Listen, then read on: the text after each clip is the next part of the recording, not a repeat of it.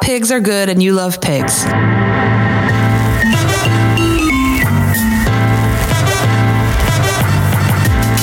Well, well, welcome to Between Sundays. I'm Tyler and I've wasted all my money on wild living.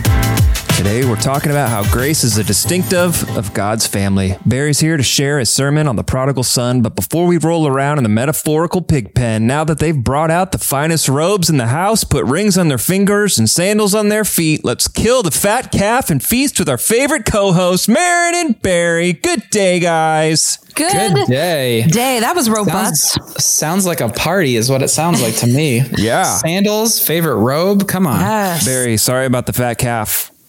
It's yeah, fine. I thought you about know? that. Well, guys, they weren't vegetarians back then. Yeah, Yeah. but you went out of your way to talk about how pigs are good and you love pigs. I do. They're great. They're great creatures. They're like very, very smart. And I just That's don't want people to future think sound like, clip if I've ever heard one. pigs are good and you love pigs. I just didn't want people to think like, well, obviously that being, you know, with pigs is like rock bottom. I don't So, know. My, you know how my Desi- father-in-law thinks it is. He always thinks, he always tells us, "Don't- don't get pigs on your farm. He had to care for Oh. pigs when he was doing like summer jobs in high school. So anyway, Yeah, just so 'cause Debbie, they're Debbie dirty? draws sermon notes, right? Her Yeah. sermon note this week was a picture of you like trying to defend pigs. okay. That was her takeaway. That was her favorite Rabbits part and camels? message this weekend. Trying to defend pigs. Well, They're- no, she. she the, I think the caption said Barry trying not to offend pigs. Oh, Desi said oh. this? Desi, funny. dear little picture. Oh my goodness. There are many that say that they are smarter than dogs. Yeah. yeah. So Well, the There you whole go. like potbelly pig thing, like where you put the pig in the house, yeah, that's a thing. People do that. it is a thing. It is a thing. I mean, Are you guys- you can you can you guys have talked about train them it, and everything. So yeah, we we've talked about it back before bunnies. We were like talking like about well, should we get a pig? Is that our our creature? But Yeah. bunnies happened, and now a puppy happened. So you know, How is the puppy, by the way? Yeah. Oh, she's good. Oh, she's Puppy good. update. She is absolutely adult. She is, she's um, 95% like wonderful and delightful and sweet and amazing, and 5% like sharp needle claw fangs that come out and just rip into our What? flesh daily. Like a vampire? So- She's Yeah, got those, that's- those Oh, puppy, puppy, teeth. puppy teeth. Yeah. puppy teeth and the puppy uh, biting phase, and uh, we love her to death. But she'll just when she's all wound up, like if you don't have a toy ready, it's your it's your face, it's your it's your arm. Like Oh we, we've, we've all got scratches and like scars Yeah. all over us now. So oh, Yeah. she's great. She had a cone on this past week. I don't know if I mentioned that last time or not. I can't remember if she had that. No. she so her, last uh, time we did the pod, Yeah. uh, basically all he- all heck broke loose at your house after right. that. So there's That's no right. there's no there's no reference to the cone last week. the day after we uh, had the podcast or recorded the podcast last week, the um, uh, it was obvious that her stitches weren't doing well from her spay. They were looking a little red and infected, and so uh, and she was like licking them all the time, which apparently you know female dogs should not be doing after they're after being fixed. So anyway, Liv took her to the vet, and and they said, "Oh yeah, no, they're they're infected. She needs to wear a cone and take antibiotics and take all this medicine for you know a week, two weeks." And uh, and so and then Liv comes home to find out that the AC had gone out, and so it was like 80, 82, 82 degrees in our house, and everybody's sweating, and so I had to call the. feeling aggressive. she ended up going and taking Cleo, who was panting uncontrollably, over to her parents to sleep in the AC. Anyway, it was, it was all, it was chaos. Yeah, but everybody's good now. wow. Yeah, You got your AC fixed? it's all fixed. We're we're in the cool again. It's nice. so yeah, So- we're good. This is about the time of the year where like the house fan gets turned on and the AC gets turned off in All our right. house. I don't know about you guys. Like, do you guys? You mean like you have a whole house fan? Yeah. So Yeah. we turn that on. We open the windows, and all of a sudden it's like 50 degrees in the house. Yeah. do you guys have this? No. Uh, no. I, Oh, all right. Never mind. I don't even know. We've only had been in the house a year. I don't remember what we did in the fall. So we'll find yeah. out. Marin, what's new with you? What's going on? Um, I don't know that anything's new per se. Um, I'm exhausted. That's what's going on. It's Monday. Feeling pretty tired. Yeah. So big. What do you was what do you what what have you been doing that that's making you so tired? Did you working, Tyler. I've been doing a lot of working. Um, but Friday Yeah. was a lot of fun. Friday was the encore night at the 146th uh, Street campus. That was the outdoor kind of review of different numbers from different uh, productions we've done in the past, and, Mm-hmm. and you And if we- reprised your might do in role the future, as uh, yeah, even some that we might do in the future. Right, right. Yeah, I, rep- I reprised my role as Mrs. Corry from Mary Mrs. Corry. Poppins. Yeah. So there was dancing. Yes. I Lots people survived the dancing. Yes. Uh, was Desi participating as well? she was. She was. that's it was awesome. It was so awesome. Yeah. Yeah. Does uh does does Jaden do this? Does he do like performing arts or is he just like music man? He is. He's done. I think it. I think Music Man and Worm Finder. One play in his school, and he like won an award for it because he's Hmm. Yeah. he's really good at it. But he never has. He doesn't have time for it. And I think if he had to choose one thing, it's going to be band over theater. Just Yeah. at this point in his life, but. He's he's really good. I remember when I saw him, he had to do something where he cried, and he like actually made real tears come out. It was Wow. I was I was shocked. That, Did he that pull the had nose hair out of his nose? I don't know what he did, but it was pretty good. That's the trick. So- but no, he would. In fact, so he's in the marching band, Fishers High School. Yeah. They had a football game, and football games are done so differently. You guys, I don't know how much you would know about this, but because of So much. I know so much about You know football. Are you assuming we don't play football now? Huh? You're assuming we didn't play football. No, I'm assuming you don't have high school age students in a pandemic. Oh, so yeah. it's Yes. like, I think it was senior night at Fishers High School, and the senior players got to invite four people. So I couldn't have gone to that game to see my son march. I couldn't have gone if I wanted to. Oh, yeah, They're yeah, having yeah. to kind of break it down. And I think the coming weekend is junior night or something. I'll have to wait for, yeah, for junior night, I guess. He's a junior now. Wow. That just hit me. Um, so Well- anyway, Desi and I were off doing our thing while he was over at the high school doing his thing, and yeah, we're all busy. So like when you're playing football in a game, having fans there is great, but regardless, there's going to be a winner and a loser, and then there's like a dis- defined outcome Yes, and purpose for that is playing the game. Yes, When you're in marching band, is he like having a good time when no the fans time there? of his life. he is Oh with no fans. goodness. Like, what's the point of doing it if nobody's going to listen to it? I think it's the camaraderie and just the energy. Like it's the pep band or the, the way that they play during the game adds so much energy just to the to the air overall. Yeah. You know. So he's doing it for Um, the air. He's doing it. He's doing it for the air. He he came. We we all came home after our long day on Friday. How'd your thing go? It went really well. Jaden, how did your thing go? Oh, it was awesome. And he just like geeks Well, out. that's good, man. Because I, feel like I'd be like, if nobody's going to watch this, I'm not doing it.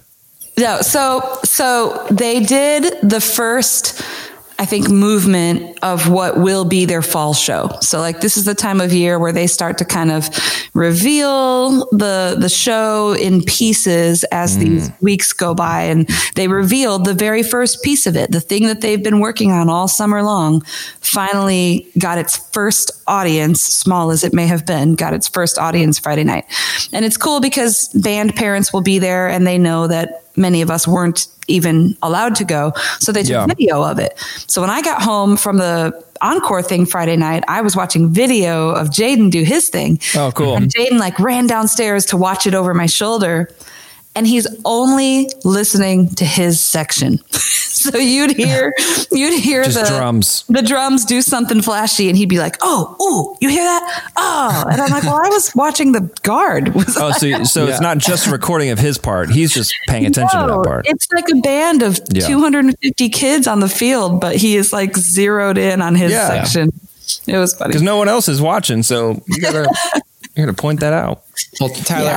I, I did marching band for one year, freshman year of high school. And yeah, and I got to say, I understand it. I don't think, I mean, it's nice to have people watching, but there's something about like getting the formations correct and like you've got to be moving and thinking about, you know, pacing and and the all the different there's so many different factors that when you like pull it off, it's like a huge achievement. I don't know. I, I yeah, think, but if no one's there, couldn't you just say, "Yeah, we nailed it. We got all the formations but right"? Why would you do that? You, you want to do it. You want to accomplish something. Yeah, you're competitive with yourself. Yes. So like Jaden knows that 99.9% of the audience is not going to understand the technicality of whatever drum piece he Right. just did.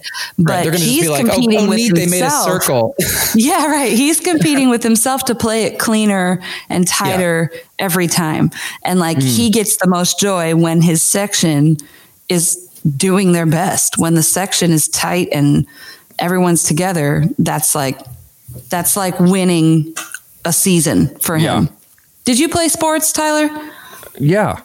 But that's what I'm saying. Sports is different because it's like there's a there's a defined outcome that will stand in the history books and get printed in the newspaper Okay. of like who won and who lost and who did well and who did terrible. Well, and there is that for marching band too, because they are they're gearing up for their competitive season, which again Okay. it's quarantine, so most of the largest competitions that they go to have all been canceled. But Yeah. normally this time of year, what they do at the halftime show is Practice. Exactly compared yeah, to I didn't know that the big part. competitions, right? Yeah. Yeah, all right. There is That makes always a defined loser though when Toby trips over his tuba. Like it's always there's always something like that where you're like, well, Oh, we didn't man. nail it. We didn't nail it. Come on, oh, oh Toby. the drama. Um, you All okay, right. Tyler? You got a big you got a big anniversary today. Big anniversary Hey, today, happy guys. anniversary. Seven years. I don't Seven man, years. Seven years. And I don't know who I said I was saying this to, but last week we were my wife and I were talking about, you know, anniversary rolling around another year and um I'm like, wow, that's seven years is a long time. I mean, I've never done anything for seven years. So like this is great. And her comment was, Do you know that most people get divorced an average seven years? Oh my. I'm so like, now now you can now just go that's around like hanging over us me for the next year. That's so funny. No, No, how good. long have you guys been married? we've been married 17 years. That's so Whoa. funny. yeah. It's so funny because all three of us are the same age, and Yeah. we've got 17 years, seven years, and three years. So, yeah, it's it's uh it's great, man. I was I was looking through photos today because you you have to do the social media blast of happy anniversary. You mean you want to? you were Uh, looking I mean- for photos because you wanted to do the social media thing. If nobody did social media on like birthdays and, and yeah, I'd be anniversaries fine. and stuff. You don't need to do it, but uh, it's like, and especially if she does it, then you got to do it. You better gotta- do that. Yeah. Yeah, yeah. But everybody's kind of like looking for that, I guess. Jed and I don't do that. Great. It's it's not an obligation. We decided that years ago. Like, eh, if you want to, that's fine. But there's there's zero obligation to put each other on blast like that. But if he did, you would be like, well, now I have to. Not necessarily. No. No. Do you want to know the worst I'm thing sorry, we ever Mary. did? Maybe you're just better than all of us. I'm probably just super unromantic, but like like anniversary cards, I'm kind Yeah. of a hoarder. So if he's going to give me a card, then I'm going to feel this obligation Mm-hmm. to keep it for all of time. Right. And I have Yeah. this like drawer that's like just full of cards. Do you ever reread them? Do you ever read, look at them? Um, maybe every 10 years, every five or six years. Like, honestly, maybe I've looked at them once in the 17 years we've been married.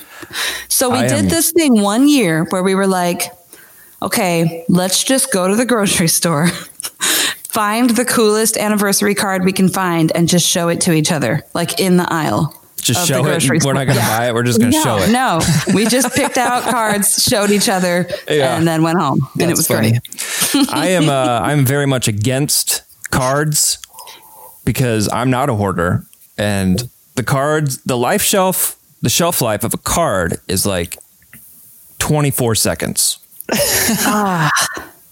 But like Because when you just admitted you're never going to read it again, and so it's like it's going to take up space somewhere. So let's just. Yeah, let's just not do the card. I can speak to you what I would say in a card, and that's it. I'm barely, I'm barely pro wrapping paper. Whoa. Wow. He's just laying it all out there. The shelf life never- of wrapping paper, man, that is I could never say that in this household. This No? is uh, Li- Liv cares deeply about things like uh, oh, mem- memorializing Yeah. events and birthdays and No, I'm into birthdays. just not. I'm just not celebrating into the card part. Oh, So are you doing a gift? Is there an anniversary gift this year? Yeah. Well, yes. So she she told me what she wanted, and uh, I got that. Way to go. hey, No, she. know so the past, I, I don't like talking about it because every time I talk about it, someone's like, "Hey, can you do this for me?" So I draw houses. It's something that I saw you working on that the other day. it's something that I just learned or just started doing, and um, it's not something I love doing, but it's something that I just have grown to kind of be decent at. And so I've drawn like 10 houses over the last couple years for people on Christmas and stuff. And so we moved houses last year, and she wanted a picture of our old house and a picture of our new house drawn. Whoa. And so I did that. Um, but inevitably, somebody like my mom's like work friend or something will be like, "Can you give me a picture of a house?" All right. Uh, well, so I Tyler, did then all you have to do is respond to them and say, "Yes, I do it for two hundred and fifty dollars, or whatever like would be worth it for you to do it." It's pretty time-consuming, huh? dollars, Yeah. and then if they're willing to pay it, then boom, you got six hundred dollars to Yeah, do something. That's them. true. I'm always like, yeah, 35 bucks, and then it's never worth it. Yeah, it's not Um, worth it, right? Yeah, and so she uh, got me a present, which is going to be great. But I was telling her that's not like an anniversary present. That's like a birthday or like. So she's like, she invited my friend to come into town, and he and I are going to go golfing, Aw. which is cool. great. It's going to be fun. But I was like. I feel bad that my present is to not be with you. Right. Anniversary. it feels weird, but that's what we're doing. Ah, well, congratulations. and then we to went out Friday you. night. Yeah, thank you, um, guys. We're uh, wrapping up Hope Month. Yep. Here we another are. year, another, year Another down. year, another hope month. Yep, four more to go until all the six broken places are completely healed. um, uh, so we we focused this past month on isolation. We were in our last week of our sermon series called "Never Alone." And, Wow, uh, good job. Yeah. You nailed it. He got it. God rules. Uh, so Barry, you gave the you gave the closing sermon uh, of this sermon series, and so anybody who may have missed it or has not heard it yet, what was the big idea? And talk a little bit about because you wrapped everything up. Um, In this sermon, talk a little bit about uh, like the big idea of Hope Month and how you kind of concluded the series with your sermon this past weekend. Sure. Um, so I, I uh, preached from the story in Luke 15 of the lost son, aka the prodigal son, or as I ultimately called it, the lost sons, the parable of the lost sons. Uh, and really, the big idea was just that um, one of the primary, the thing that kind of ties all the ideas we've talked about in Hope Month together when it comes to healing the broken place of isolation is family, um, and the idea that that God's family, the distinctive of God's family is grace, and all are welcome, and uh, it doesn't matter what you've done, you have a place in in God's family, and because of that, that kind of should drive us to do all the things that we've already talked about this this series uh, to treat people with dignity to move close to them with proximity to open your life to them and hos- with hospitality to um, to seek unity with them. So um, because of all those things when it when we start to consider ourselves as a part of the family of God it, it should shape us to be like the father who ran and opened his life up to his son who had basically you know spat in his face and run off with half his money he still welcomed him with open arms because he loved him and he was his family. And and the the challenge on the flip side is that the story doesn't end with that. It ends with the older son not open to the idea of the younger son being welcome, welcomed back. And it really is a challenge and and I mean it kind of ended up being a little bit of a um, I guess a bit of a provocative sense of of um, uh, am I willing to pursue those who are isolated when they don't meet my criteria of what deserves it right and so uh, I Yeah. kind of ended with that as a as a a way of thinking about our own approach to this because it's really easy to think, well, sure, let's all be like the father, but in a really divided time like right now, uh, it's mm-hmm. way easier to be the older brother. So anyway, yeah. that's that's kind of what I was talking about this weekend, and and yeah, so overall, we heal the broken place of isolation by um, approaching the world the way that God and and His Son approached the world. Hmm. Was it Luke fifteen, Barry? Was that, that, what I said? Was that the wrong the, passage? No, I I looked it up earlier, and it, I just want to make sure I'm being accurate. Um, I think it was. Tell me if I'm yeah, right or if I'm, I'm pretty wrong. sure it's Luke 15. Yeah. I'm just encouraging people to go read it because the two stories that come before it, when I mm-hmm. rewatched your message today, Barry, um, you said that Jesus was hanging out with a bunch of sinners. Mm-hmm. And that when he launches into this passage about the prodigal son, it says to illustrate this point further. Yes.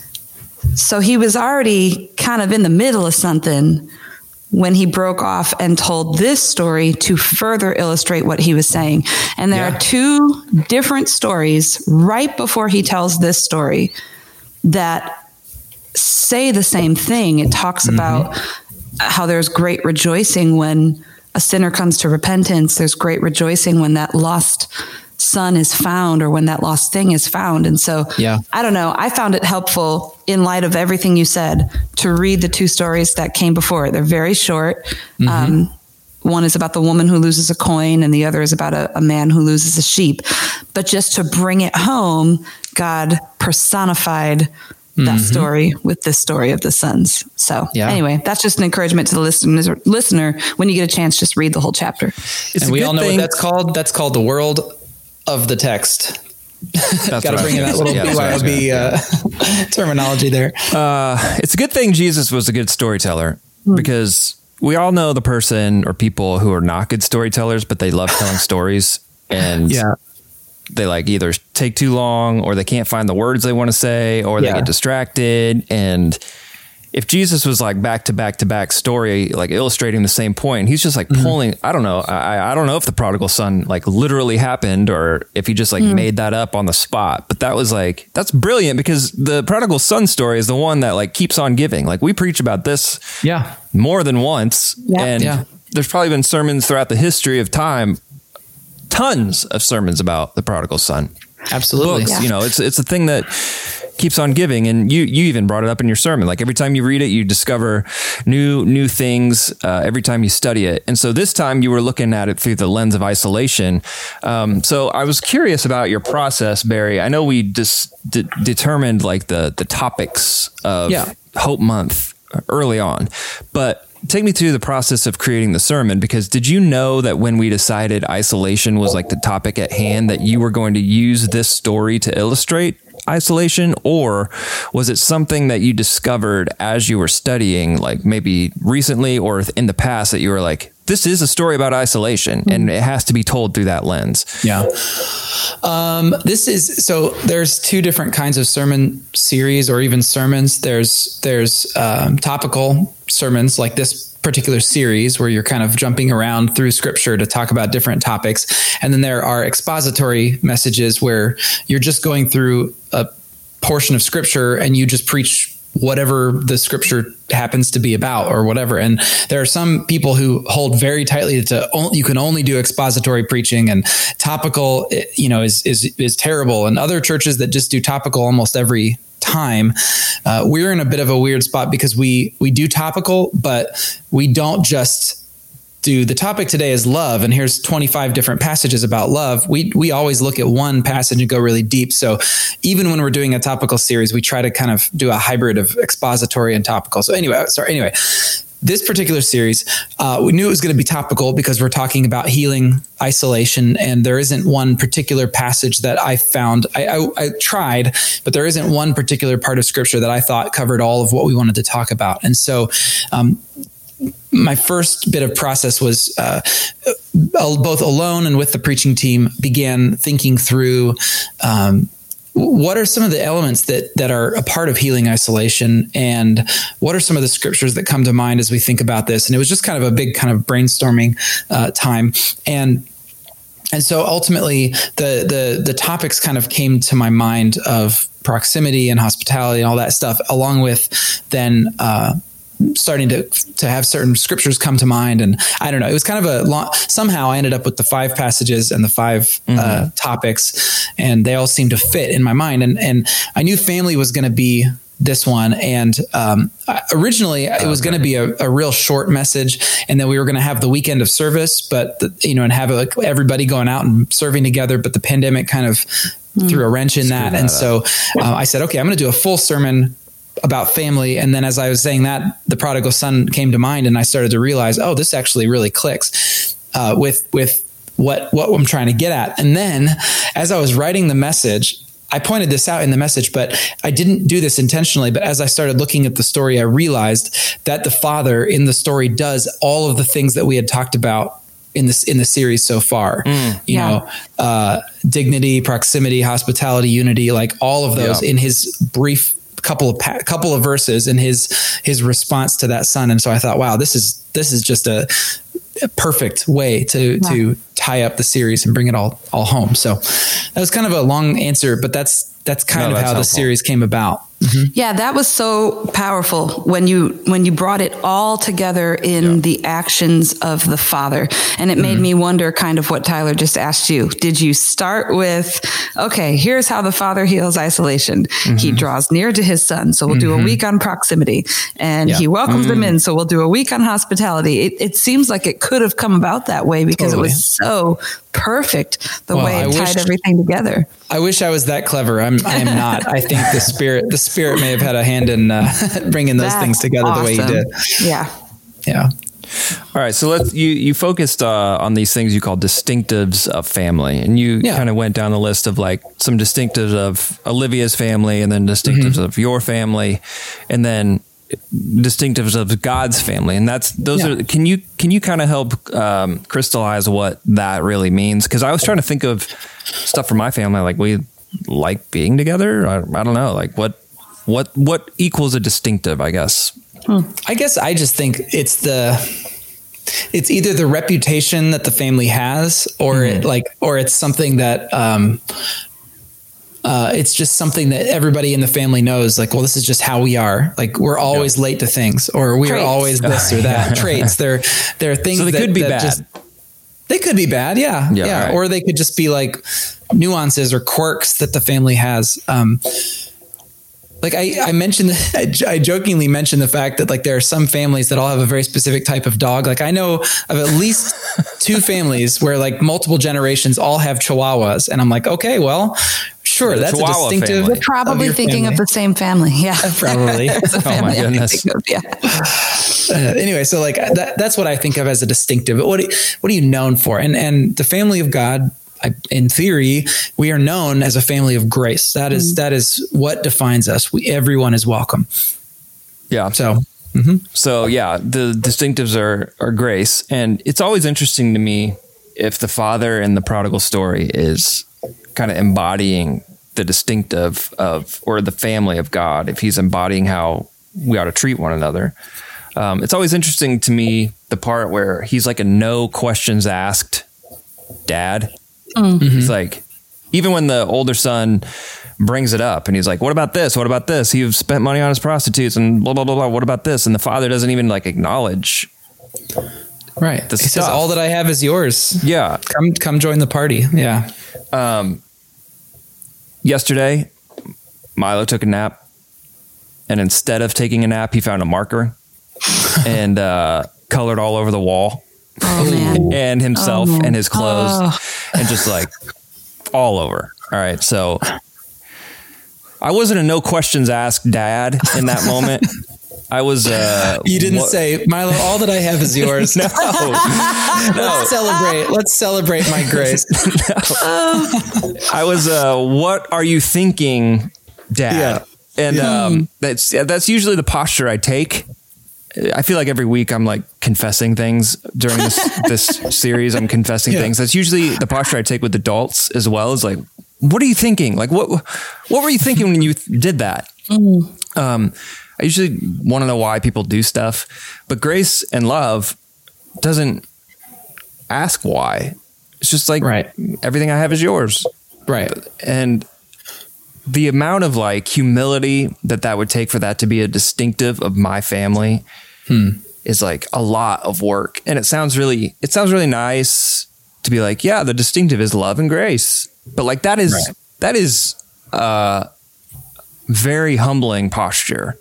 Right. Hmm. How, how would how would most people in the situation of this father respond when their son came home? They may say, "Look, I love you. Of course, you're welcome here, but it's going to take you some time to rebuild the trust Yeah. that you that you lost when you took all my money and left." Like that's Yeah, you owe me, or you've got like say, six yes, months. That's a good parent. Yeah. you know, it's Yeah. it's kind of wild when you really think about the implications of what it would mean to be so so overflowing with grace. Yeah. Hmm. And it was really interesting when you said that if these are the distinctives, the if love and grace are the distinctives of God's family, then the mm-hmm. older son was a prodigal, Yeah. right? Because he, Well, he, yeah, he was a lost son. Prodigal actually, the word actually means like extravagant and wasteful. And so it doesn't technically work for the Oh. older son, but they both were lost sons. And Yeah. so, yes, yes, he uh, was becoming lost. He was cutting himself off from the family in a hmm. similar way to the younger son. do you think this happened? Do you think this story happened, or Jesus just made it up on the spot? I think he made it up. I don't think it was a real story. Or I mean, could have it could have happened, but I I think I think he was using storytelling as a way of mm-hmm. trying to just drive a point home that people wouldn't wouldn't hear if he were to just flat out tell them you don't represent Yahweh's love. Like if he had said that, it would have been a complete, you know, slap in the face. But Yeah. instead, he tells a story where they can start to see themselves in the story, and and yeah, And I, th- I think that I, I agree with that. I think it's a story because of the two stories that came before it. Mm-hmm. So when you read in its context that sinners liked to listen to the teachings of Jesus, I wonder why they liked to find where he was and sit around and listen to him talk. Yeah. If he was talking all this high level religious jargon that only the Pharisees could understand, probably common sinners wouldn't be hanging out, sitting around wanting to listen to him talk. Mm, so through story, he had a way of breaking it down and bringing it to the hearts of the people in a way that they could really connect with. Yeah, and this is what we're going to talk about in October when we get into the parables of Jesus. We're gonna we're gonna have a whole BYOB series about that. And what what's so interesting about the parables is that he's not. Well, a he doesn't just teach these moralistic facts like here are some facts to believe or not believe, and then people can decide whether they're in or out. He he tells stories which cause people to think and question and wrestle and all of that. But beyond that, the stories that he tells are not necessarily they're not Aesop's fables. Like they're not mm-hmm. obvious, like, oh, there's the moral of the story.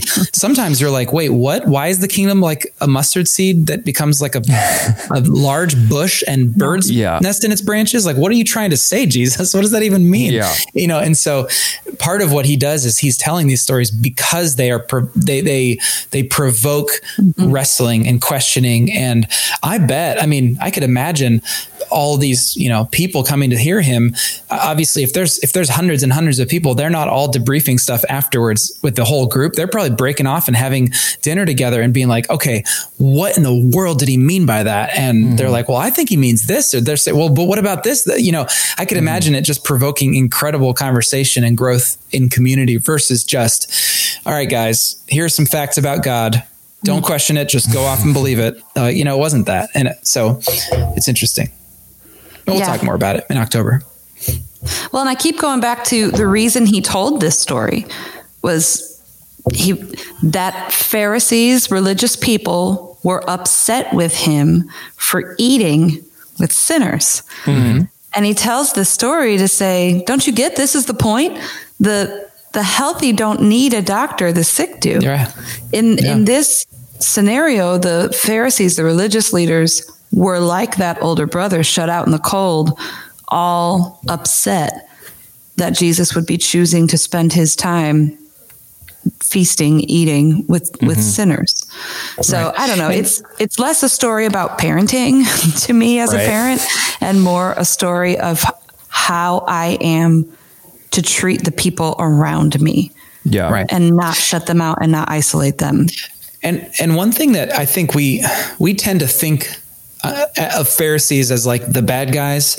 Uh, and they, in some senses they are, you know, in the story, but like, I don't necessarily think it was so black and white for Jesus. I don't think he went around just like despising Pharisees because in general, I mean, the Pharisees were the religious leaders of Israel. And there's a reason that, that the older son, that the, the father tells the older son, like, everything I have is yours. You've been mm-hmm. with me this whole time because the Pharisees, they are the ones who are stewarding the the ancient texts and uh, helping to guide the people in their faith. The, the problem is not that they're Pharisees. The problem is that as Pharisees, they are choosing to reject the heart of the Father, mm. and so uh, that's what yeah. Jesus is calling out in them. He's not saying no, sinners are good, Pharisees are bad. He's saying everybody's welcome, but mm. you're choosing to exclude yourself in, yeah. by your thinking, which I think is just a, it's a distinctive that we miss because we just tend to think Pharisees are the bad and bad people, and Jesus is just going around dunking on them every chance he gets. I think he's trying to he's trying to bring them in. He's he's beckoning them in. He's saying, "Look, come into the celebration, guys. Like you are welcome, and you you have a place here." So. Um, I think anyway. it's because of that one time he called them whitewashed tombs that were like, yeah, yeah they're bad. Yeah. Tell them, right. Jesus. Right. And and even like Paul, we look at Paul's story and we're like, yeah, he was gonna be a Pharisee, but now he's a good guy. Like, no, I think he was a Pharisee, a zealous mm. Jewish man, religious leader, and he never stopped being that, even though he didn't join the actual official sect of the Pharisees. He that that whole world is the world that he continued to inhabit. Anyway, mm. that's a whole other story. We'll talk about that, the new perspective of Paul some other day. But um, so when Jesus showed up, the Pharisees had been around for a while, right? Sure. Yeah. Okay. They, so they were, I mean, you could kind of trace their lineage as a movement back to even after the exile, when, or even into the exile, when um, the religious leadership of Israel had to be a little bit more dispersed because Israelites were all over the, uh, all over the world. You had rabbis who were, you know, teaching in small small areas that would teach, and then Pharisees became kind of the the uber rabbis, the rabbis for the entire nation kind of thing, and they became the yeah the religious leaders. It's interesting how we view. Like I was just thinking about how we view Pharisees now, and you've said we think of them as the the bad guys, but like for a long, long time they were the good guys, right? Like they they were doing the right things and they were following all the rules that they thought were the right things, and then Jesus showed up and changed everything, and they were they were uh, were they just slow to change, or they just didn't like the idea of change, or it was like a whole new way to think, and they were like their their their speed or whatever of, of ad- adopting a new way of thinking or way of living was like not right it, there and so we think of them as bad guys but like right. there's those people in 2020 where it's like we got to change some stuff because right. of whatever it is. And there's the the and historically, I guess the people that are slower to change get the short end of the stick, even though it's like, yeah, things were like we were doing the right stuff before you showed up, and right. like just give us a minute. Right. Yeah. The Pharisees were, I mean, from the beginning, they were very focused on living out the law of God. Like God, God yeah. gave his intentions for the world and they were all about living it out the the thing that they had a problem with when Jesus came in is that he said, guys, you're missing the point of it all. Right. It's about grace and love and mercy. And God wants everyone to join his family. You've turned adherence to the law into uh, a, a, form of, of, of, a purity test where you're actually in the business of excluding others. Uh, mm-hmm. And so Jesus is there saying, like, no, let's draw these sinners in, mm-hmm. you know, rather than ex- keeping them at ar- arm's length, let's draw them in. And to the Pharisees, they're like, well, no, because our whole point is trying to be pure to the law. You can't, you can't bring in that impurity. It's like the leprosy that I talked about last week. You know, th- their mentality was you got to keep lepers as far away as possible so they don't in- infect the purity of what we're trying to build. And Jesus is like, you're missing the point. The, my purity, the purity of, of the Father, it is what spreads. That's what infects the world. God's purity and wholeness infects. And so we should be going to those who are broken and sinful and bringing God's love and healing, hmm. not the other way around. It shouldn't be that, that, you know, we should be excluding them so that we can be pure and holy. God's holiness is ready to spread. And so, Yeah. yeah. Anyway, that's It reminds me of when when somebody asked in the Bible, somebody asked Jesus what the greatest commandment is. And he knew it was what was it called the Shema Israel, love the Lord your God with all your Mm-hmm. heart. Um, the Lord our God is one, right? Like so love him first, love him first. But Mm-hmm. And then brings he in says in the different law and second is says- this, yeah, love your neighbor as yourself. So the Pharisees might have had the, you know, purity, devotion to God. That's Mm-hmm. what they were trying to do, love God with all their heart, but they were neglecting loving their neighbor, loving their Yeah. neighbor as themselves. yeah. Yeah, it, for the first time, I'm like putting myself in the position of the Pharisees and having empathy. it's like, Yeah. Yeah. why would I believe this dude? You know, it's Right. like, he's literally he's literally this guy who's called himself as a rabbi and he's from yeah. I mean I feel like I would be a Pharisee. Is what I'm rural Kentucky. I, I keep using that as an example because it's like I mean he'd be coming from Appalachia or something in the United States. That, that's Yeah. what that's what Nazareth was. It's not I mean he's not like a urbane, you know, uh, city slicker. He's coming from Galilee, you know. So Yeah. Huh, that's interesting. Yeah, I feel like I'd be a Pharisee. Just like how I, when I hear new information and I've got like, I've spent my entire life t- dedicated to this thing, like Paul's a zealot, like dedicated. And then some dude from Appalachia shows up and tells me I'm missing the entire point. I'm like, get out of here. we're having outta a, here. uh, we're having an animal crisis. Hold on a second. Uh oh. Oh, hold on. Rue and uh, Cleo are are meeting each other. Just a second. I'll be right back. On purpose? okay, what happened? Did she get on?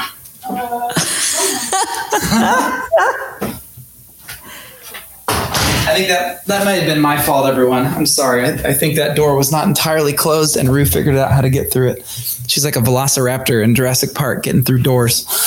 Anyway, is, is everything, everybody Everything's alive? fine. I just Everyone's saw a friends? little, gray, a little gray blur go past, and then I saw a large brown blur chasing her. So, you okay, Rue? She's okay. She's fine. They're going to be best friends eventually. They love each other through the through the fence. They're very curious. It's just going to take. It's just going to take time. It's just going to take time. And Cleo probably needs to chill out a little bit and not have uh, fangs and needle teeth all the time. Yeah. Anyway, All right. Um, So you think you would be a Pharisee, Tyler? yeah, just because Do you identify more with That's fine. do you got- identify more with the the prodigal son Mm-hmm. or the brother standing out back on the porch?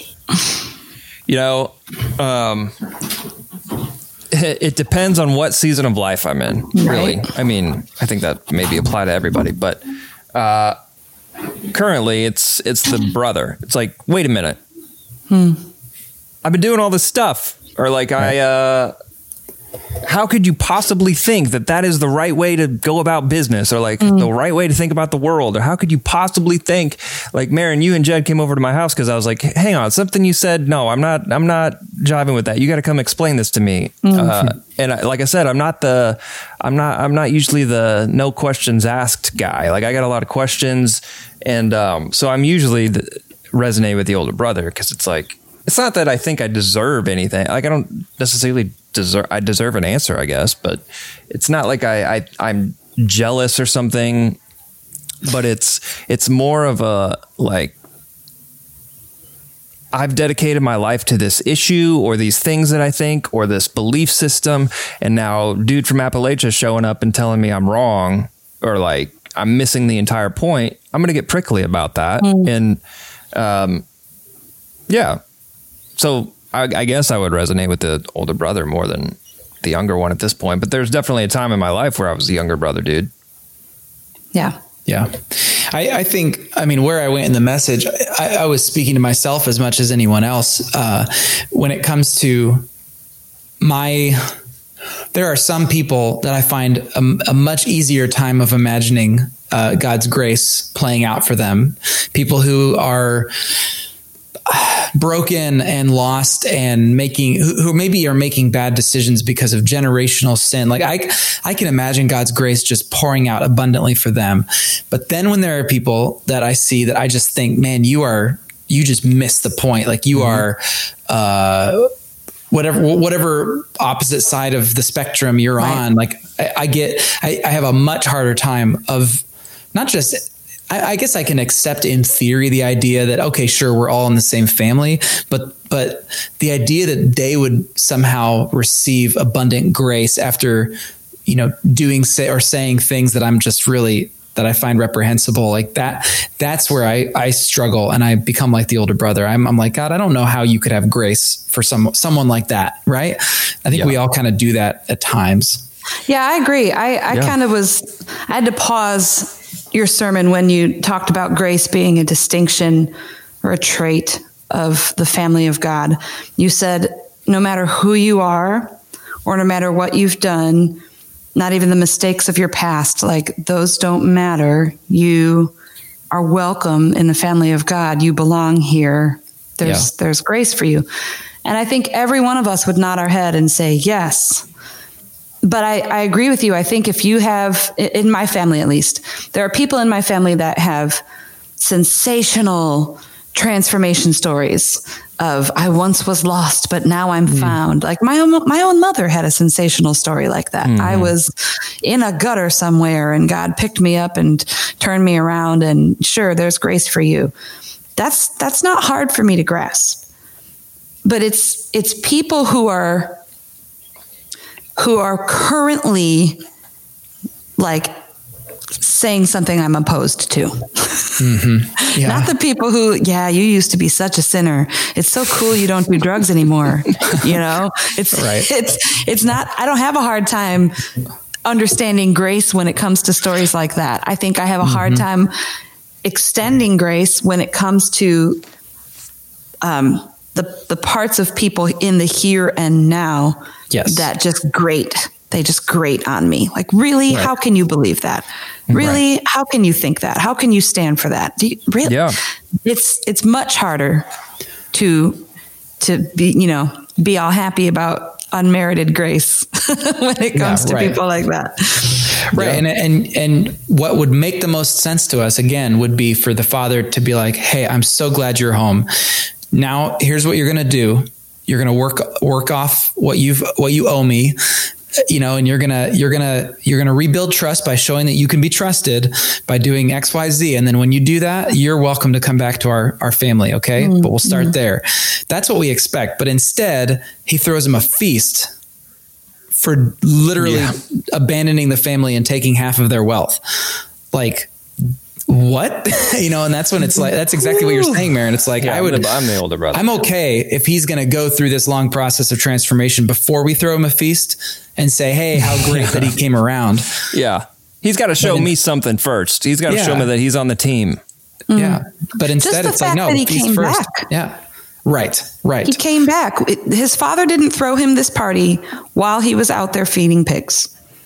Right. He, the, the son came home yeah. And that that does exhibit humility on the part of the son. My favorite part of the story is that while the son was still afar off, mm-hmm. the father went running. He didn't yeah. even wait for him to get all the way to the door. Right. It's there might be listeners that that have people in their family that they are just waiting for them to come home, waiting for them to to to sober up, you know, to come to their senses. And the minute you sense that happening with that person, hmm. you'd be rejoicing like this father was rejoicing. You'd yeah. be yeah. so excited to see this person um, come come home, and not just physically, like come to your house, but like. Mm-hmm come to their senses. I love that part in the story too. The the prodigal son is feeding pigs and the pig food looks so good. And yeah. that's when he comes to his senses yeah. that, man, even my father's servants eat better than this. Mm. You know, this whole story just takes us on such a journey. Yeah. Um, yeah. And it, it, so that's an interesting point, man. I think that's a really good one. To the, the, the younger son did have to do something he did have to turn his face home. He did have to begin walking home. And I think, I mean, I don't want to turn this parable into this like comprehensive, you know, lesson on mm-hmm, on the life of following Jesus, but there is a sense where I mean, you, the party, you're right. The party's not being thrown for you in the pig pen.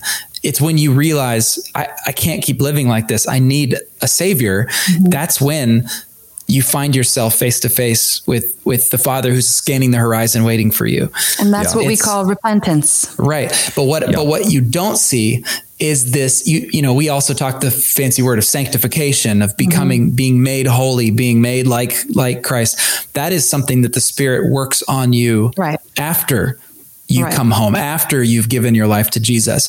It's not what happens before. And I think what has become a major um, well, it's it's it's been a, a stumbling block, in my opinion, for a lot of people in especially the the the U.S., especially young people, is that um, Christians have often made some level of morality or moral purity as the entry point into grace. Like if you you know if you don't smoke or drink or swear, like then you're welcome to join in and be and meet Jesus and all that. Mm-hmm, mm-hmm. Whereas it's the other way around with Jesus. He right. he welcomes you in. The moment you're ready to, the moment you say yes, I I want to be a part of this family. Boom, you're in. Mm. And then it's a matter of okay, and now let's start getting you healed up. Let's start getting your your brokenness uh, whole again, and all of that. So, yeah, yeah and as I'm, I mean, transformation doesn't happen through the means of the older brother. Never. Mm-mm. Like the the older brother's not transforming anyone. Mm, he probably wants the, yes. the dude to like be transformed. He probably wants him, but he like like you said, Barry, like the prerequisite to being transformed is come clean. Come clean with all the right. stuff you did, or like here's what right. I get, or whatever. Transformation never happens through that those mm. means, and so I think throughout history, like we get caught up in the older brother approach, thinking that like we're getting to the same destination in people's lives of transformation and that's just not that's just not going to happen the right. transformation in people's lives happens through the approach of the father or mm-hmm. grace and it's so it's so weird that i get that confused and we get that confused as a as a church i guess that that we we think that we're we're helping people if we're coming at them with like prerequisites to to join the family. Right. Right. yeah, it, like I said, it's a it's a provocative parable because it yeah. this is exactly what happens when you start really digging into the parables of Jesus. They start taking you down these kind of roads and I love them. Hmm. So that wraps up Hope Month. Um, you, you, you, guys both preached in Hope Month. Do you guys feel like uh, we were able to communicate effectively um, what we needed to as it relates to isolation and how to uh, provide hope in situations where people are lonely? Do you feel like we did it? I feel like it's been it's been a provocative series. Tyler, you just said it a couple minutes ago. It's like every week that we've done a podcast on the series, you're bringing a new confession to yeah. the pod. It's made yeah, people. It's made people look at the way they treat other people. It's made people look deep into their own hearts to see, you know, what do I believe about this unity? What mm-hmm. do I mm-hmm. believe about my role in healing isolation? If you're isolated, I think it's hopefully made you um, want to take a step of bravery um, toward others, and yeah, it, it it's scary to do that it's yeah. a brave thing to do that. And I, I hope that we've positioned ourselves as a family to say, yeah, please, you know, hmm. let us love you. Um, but for others of us, I think, like even with this sermon for me, it's super challenging um, because too easily I, I can identify with that older brother. Um, because there's yeah. a there's a almost a sense of injustice especially when the brother's yeah. like you wouldn't even give me a goat for me and my right. friends yeah you know but you give I've him been this, up like, this calf for nothing you wouldn't even give me a goat you know yeah. you just can hear the angst of the brother and yeah. the older brother and i can definitely relate to that as well but the the prayer as we wrap up Hope Month is that God would give me the heart of the Father. Like make me more like the Father. I get it that I'm out in the cold and I get it twisted sometimes. So, Lord, when I have it twisted, would you please just help me to see it with your eyes and give me your heart towards this individual? Mm. Yeah. Um, for me, Tyler, in answer to your question, um, I, you joked, or we, we said earlier, like, well, hey, we did it. We healed isolation. On to the next one. I, yeah. I think a lot of this series is a bit aspirational. I don't know that we can say, "Hey, we did it." You know, you know, shake the dust off. You know, whatever whatever you do with your hands when your hands are dirty, and say, "All right, job accomplished."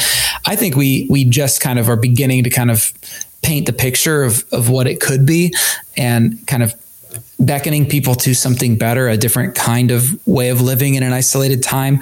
Um, I hope and I pray and that that this was impactful for people. I did hear some great feedback from some who said that it definitely spoke to them. But this is the kind of thing that I mean, you got to come back to again and mm-hmm. again and again. Yeah. Um, so I I would say for moving us moving moving get, getting some momentum i think it was a it was a successful series. Did we solve isolation in our time? No.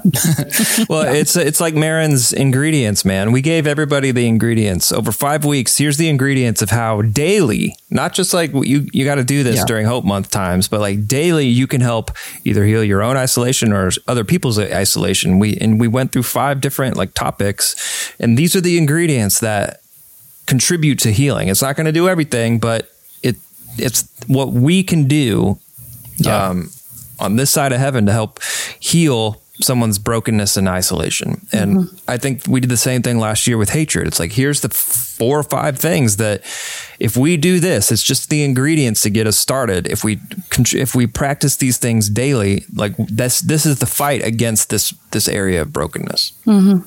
Yeah. Um, all right. So you talked about October, Barry. Where do we where do we head in September? Well, September we are doing a new series, which, um, by the way, if you watched online or at 146th Street, um, Chris called it uh, turning points and that was incorrect and it's my fault because i told him that was what it was called it's actually called if you only knew um, ah. so whoops sorry about that but the series is basically Barry, nobody needed four, to know that i want to take responsibility for my actions and my mistakes. And I don't want just people thinking it, that Chris, move on. Yeah. I don't want people thinking that Chris got it wrong because it was me.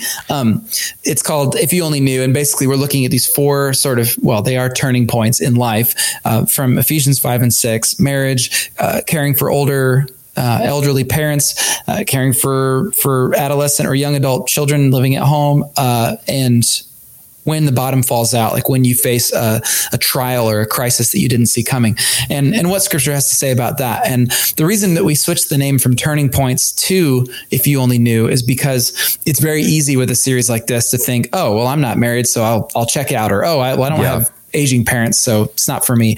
The the reason that we're calling it that if you only knew is because yes, we're going to probably get a little practical about some scriptural wisdom for these different for people who are in these situations, but we're also going to be speaking to those who are a part of our community when we have people in our community going through those things. What do what what do you need to know and understand about what's what people who are raising adult children are facing right now. How mm-hmm. can we as a community serve them and love them, even if that's not our own story? Um, so that's kind of that's kind of uh, cool. the, the twist, similar to Hope Month, where it was kind of like, what do we do as a as a community to serve, and what do we need as isolated people?